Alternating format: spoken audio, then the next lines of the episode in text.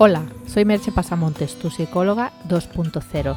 Recuerda que si necesitas hacer algún cambio o quieres mejorar tu vida de alguna manera, puedes contratar mis servicios de psicoterapia y coaching online o presencial en mi página www.merchepasamontes.com.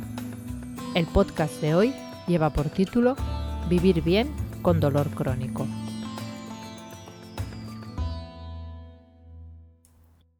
Vivir con dolor crónico es una de las experiencias peores a las que nos podemos enfrentar. Todos nos hemos enfrentado alguna vez con un dolor agudo, como un dolor de muelas o un dolor de cabeza. Se pasa mal, pero en un tiempo breve desaparece. El problema del dolor crónico es que con diversos grados de intensidad está casi siempre ahí presente, en todos los momentos de tu vida. Os hablo por experiencia propia, ya que sufro hace años de fatiga crónica, la cual me ha provocado cansancio y dolores frecuentes, además de otra sintomatología diversa. La aplicación de las técnicas que os comentaré me ha permitido una gran mejoría y unos niveles de funcionamiento casi normales. Podemos definir el dolor como una experiencia sensorial y emocional desagradable, asociada a una lesión tisular real o potencial, o que se describe en términos de tal daño. Si consideramos el sistema nervioso como un amplificador de las sensaciones dolorosas, podemos decir que cuando desarrollas dolor crónico es como si hubieses subido a tope el dial de ese amplificador. Hay una historia llamada Las dos flechas que se atribuye a Buda y que Vidyamala Bhatt explica en su libro Vivir bien con el dolor y la enfermedad, que nos lleva a distinguir entre dolor y sufrimiento. Y dice así. Primero aparece la experiencia del dolor, las sensaciones desagradables básicas, lo que el Buda llamaba la primera flecha, y yo he denominado sufrimiento primario.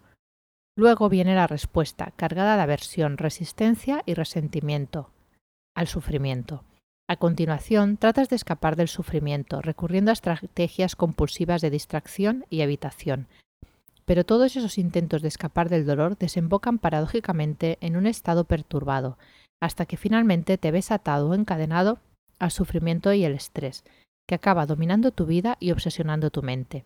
Esto es lo que el Buda denominaba segunda flecha y que yo he bautizado como sufrimiento secundario.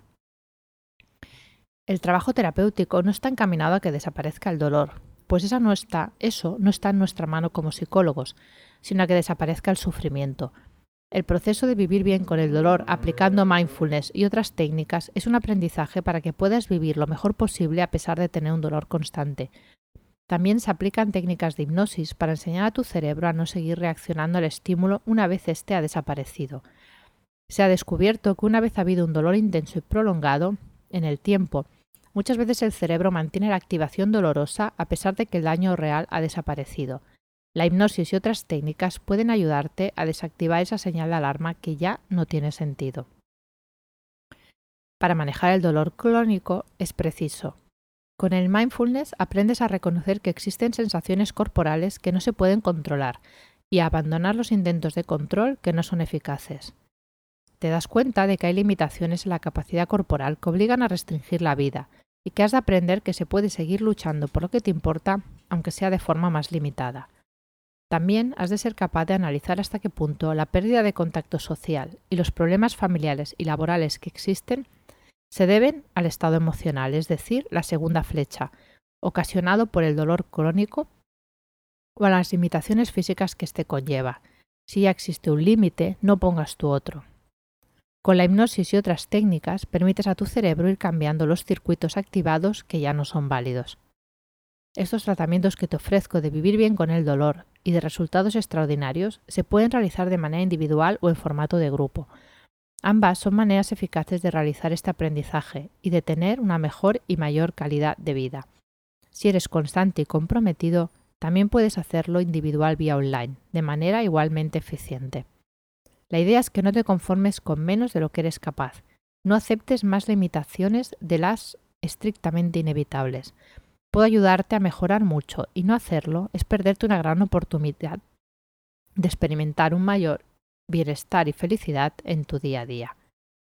Te dejo con dos preguntas. ¿Padeces algún dolor crónico? ¿Te gustaría experimentar una mejora en tu calidad de vida? Hasta aquí el podcast de hoy. Puedes encontrar más información sobre lo hablado en el podcast y sobre mis servicios de psicoterapia y coaching en www.merchepasamontes.com. Te espero en el próximo podcast. Bye bye.